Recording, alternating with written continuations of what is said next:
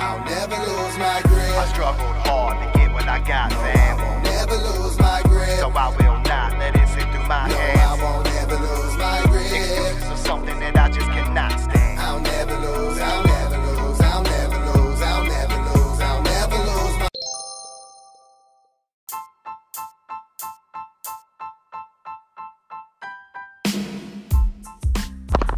What's up, everyone? Welcome back to episode 7 of the Real Raw Roper Show. We took a little step back and a break last week because, for those of you that do not know, I got engaged, which was extremely nerve wracking to go talk to my, well, now fiance's parents. Her uh, dad lives in Vegas, so we had this big plan to fly him in to surprise her for her 21st birthday. So I had to take the day off of work on Friday, which is super not like me, but I took the day off uh, drove over to her mom's house to talk to her dad and her mom, obviously to ask for their blessing to marry their daughter. After a what felt like just forever long yes that they eventually gave me, finally had everything in motion. Went to dinner, everything was great. Her dad surprised her.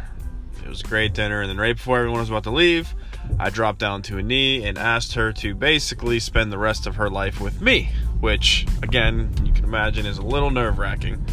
But she said yes, and it was just an overall great night, great weekend. So instead of having to come back and worry about putting out a podcast, I kind of just wanted to enjoy the whole new everything, really. It's a whole new, I mean, we've been together for a while, we live in the same house, but being engaged is just a whole new ball game and it was it was a really great high I have a feeling um and I just wanted to enjoy it so sorry about last week but it was a little selfish and you're gonna have to deal with it but yeah I'm engaged now so it's it, it I don't know how to really explain it it doesn't like set in right away but when I think about it um I, I still get nervous like I'm asking her like she doesn't know yet but I don't know. It's kind of it's a hard thing to it's a hard thing to really put my finger on. I guess it's kind of I mean it's it's all great. It's what I want to call her my girlfriend sometimes, but then it's like no, she's she's your fiance now. You have to say fiance. You guys are are officially big adults. But with all that being said, it was a great weekend, so back to business today. Today, well actually, the thing I wanted to touch on is last episode I put out, episode six, of jumping out of your comfort zone and doing things that you're not necessarily comfortable with, was 100% foreshadowing me asking her to marry me. Because that is something I was not comfortable with, obviously. Marriage wasn't the issue, it's just, you know, I only met her dad a handful of times, and that's kind of a big question to ask anyone's father, let alone one that you don't see all the time. So it would have been a very easy no from him, and I would have understood so. But luckily, they think I'm a nice enough guy, which I really appreciate. But so that was foreshadowing to obviously me asking her because it was something I, I've had planned for a while, and you know I've played sports my whole life and done a lot of big decisions, and I don't think I've ever wanted to throw up more than whenever I walked up to her mom's house to ask her parents if it was okay for me to marry their daughter. So, that was foreshadowed, and today is going to be kind of the aftermath. Being, it's everything's about timing to me. It's it's, you know, I, there's a lot of pushback from whenever I told people things of you guys are too young, you have to enjoy life. You know, you're not you're not mature enough to make that decision, or you haven't seen the world enough to make that decision. And I get all those arguments. I do. I'm not. I'm, I'm not. Well, I am hard headed, but I'm not hard headed to that topic. I understand where everyone's coming from. I'm sorry. Don't know what is happening. But my argument to it was timing. And I think the timing of me and her meeting when we did was, it was early. You know, I, I don't think you get to choose whenever you meet your life part, partner or the person you're like she's my person and I and I'm her person and that's extremely evident because both of us are really difficult people to deal with and we deal with each other rather well cuz we are alike in that way. So I have no doubt in my mind that she was and is the person I was always meant to be with. So whether we met when she was 19 or whether we met when she was 30, it makes no difference. And I take it as I'm beyond lucky that I met her as young as we did because we get more time together. There's been countless amount of marriages that I'm sure everyone's heard about when people are high school sweethearts and they get married at 20 years old and they are married for 50, 60, 70 plus years and everything's great. And then there's also countless amount of marriages I'm sure everyone knows about that you get married at 30, 35, 40 years old and it's a 20 year marriage and you get divorced and it doesn't work out. There's no guarantees and age doesn't mean much to in my mind. You, know, the way I take it is I am really lucky. I'm so beyond lucky that we met when we did because now we get you know, extra 10 plus years together. So, rolling that into everything else, I just think timing in life is is so key and knowing yourself and when that time comes for you to make a big decision it's you have to be self-aware to do it one so to not just talk about the engagement this episode my past two jobs, I was a bartender and a server. So the server job, I was there for almost three years. I think it was like two and a half years or something. So I, I started off as a busboy, then became a food runner in a couple months, and then became a server very short after. Was a pretty decent server. I can talk, if you can imagine that. So I was there for a while. I made a decent amount of money, and something at some point just started not feeling right about the job. One of my favorite managers left. Um, another one was on his way out, and then yeah, it was just kind of on on edge almost. Like there was no real problem. I just felt like it wasn't normal, and not being normal is fine. It wasn't like I was weird because of change. It just wasn't being run the same. And and there was a lot of like under the carpet controversy going on and like a lot of gossip within the servers which i mean servers gossip that's a that's a real thing. It happens all the time. But it was like it wasn't just little bickering or anything like that. Like it was i don't know. It just didn't feel right. So i asked the bartend. They said no.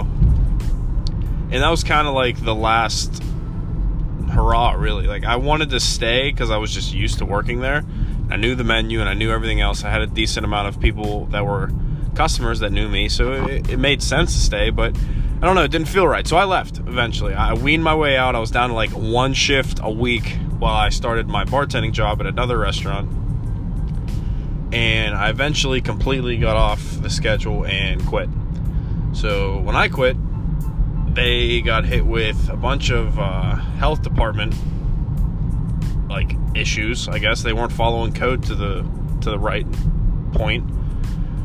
Um, that's the other thing. The chef left, and whenever the managers and the head chef leave, it's normally a good indicator to jump out with them. So all three of them I was really close with. The chef was probably one of my best friends at the restaurant, just because he was a wicked dark humor just like me, and we got along really well. So he left, and they had like a temp temporary head chef, and they had some girl at I don't know. Um, so yeah, a lot of bad things happened there. Now they're still up and running. They're still a good restaurant. No hate towards them whatsoever. It just wasn't right for me. So I got up and I left. And I know a lot of people that I used to work with did the same thing and they moved on and it worked out for them.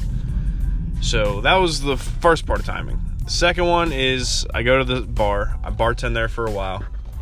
Now it's a night shift dive. It's not necessarily a dive bar, but it's pretty much a dive bar. Um, little, I can't say hole in the wall because it was a pretty, it, it was a nice space and it could have been a really nice area. I mean, it wasn't like a shithole, but it it was it was a nice place. I had a lot of fun doing it actually. I had a lot of fun bartending there. And, I, and night shift was like 7 p.m. to like 3, 3.30, 4 o'clock a.m. Depending on how busy it was and how much shit I had to clean up. So, that was a pretty fun job for a while. I had a lot of fun doing it. It was it was a complete flip from the place I came from prior because that place was like button down and had to be clean cut and proper. And I go to this place now. I'm still clean cut because at the time I was a I was a pretty boy douchebag. I'm not. I'm. I'm just gonna put it out there.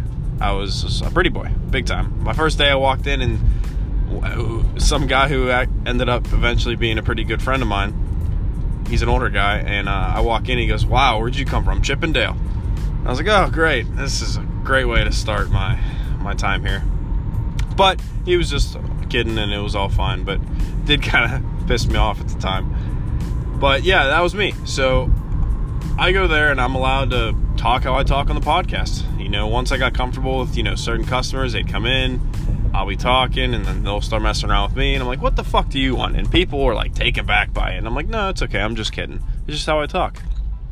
So that place was fun, a little more loose. I got the, you know, sling drinks. Felt like I was in, uh, uh what's the movie with Tom Cruise? It's gonna drive me crazy now. I don't know. I'm sure I'll think of it, and if I don't, someone better comment it on the comments somewhere where you see this, or text me because it's really gonna really gonna bug me now because I made that reference a lot.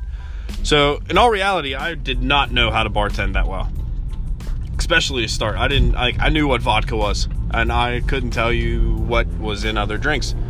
So Google was my best friend, and being able to talk and act like I knew what the fuck I was doing was also my best friend people would come up and be like, "Can I have a Dragon Slayer Fireball?"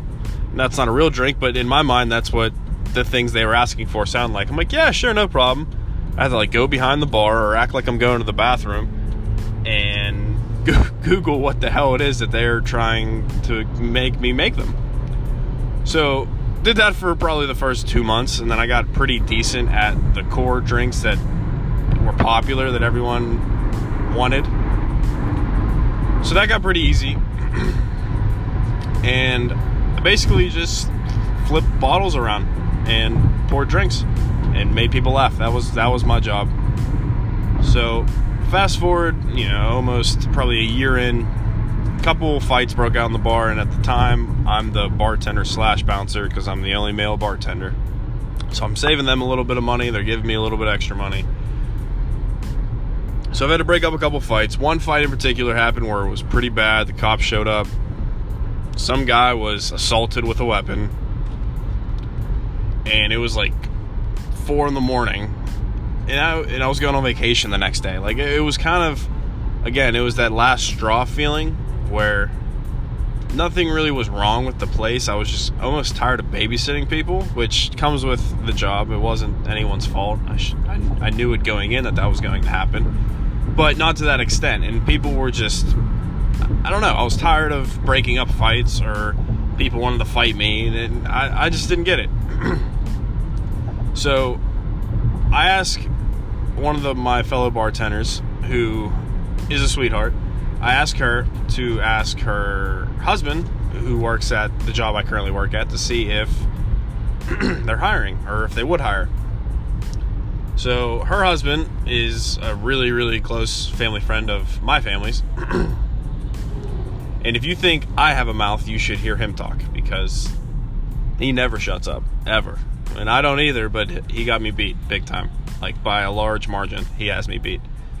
So he asks, I go on vacation, I come back, and I go in for an interview. Turns out, like, everyone in the whole office is basically a family friend of mine. So I walk in pretty, you know, hard. Like, it, it wasn't a hard transition at all. Um, working the hours was because I went from working like 30, 35 hours at bartending a week to working like 50 hours a week at this job. So definitely a big flip in time. But um, the actual transition itself was was pretty easy. So I leave the bar, and a couple months later, I think like two months later, the bar actually closes because they're going through a ownership change. So the new owners come in and don't keep. Well, I think they keep like maybe two bartenders, like two people that work there. They got all new cooks. So everyone was kind of wiped and they started over new.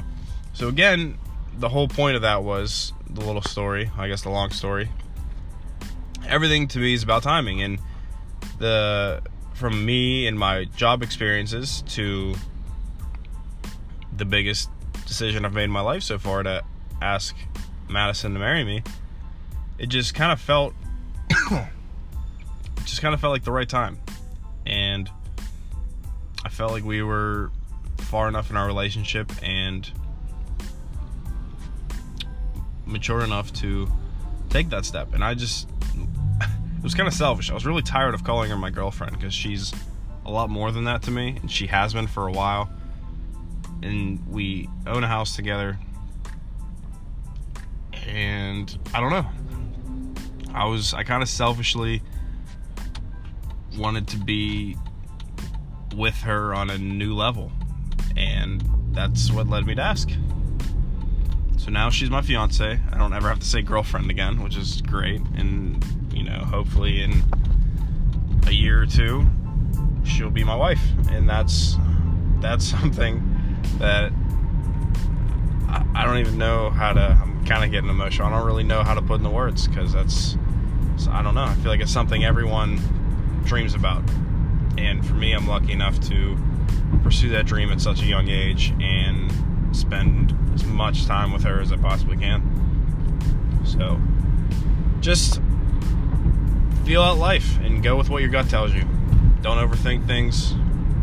I have an awful tendency to overthink a lot of stuff. But at the end of the day, whenever I take that step back and really just go with my gut and how I feel, doesn't always work out in your favor, but I'd rather lose going with my gut feeling than lose because I overthought something and and tried doing the quote unquote right thing and it didn't turn out to be the right thing. So if I'm gonna lose, I want to lose going with how I feel, not with how I think. And if that makes any sense to you, I, I would I would try to adapt that mindset. But just feel out life, go with the flow, and and see what happens, man. I mean.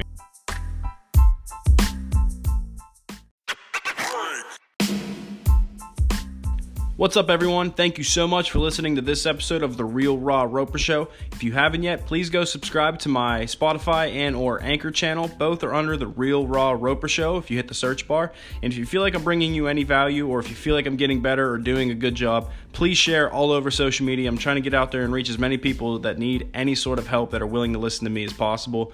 You guys are making this all possible, and I hope you continue to do so.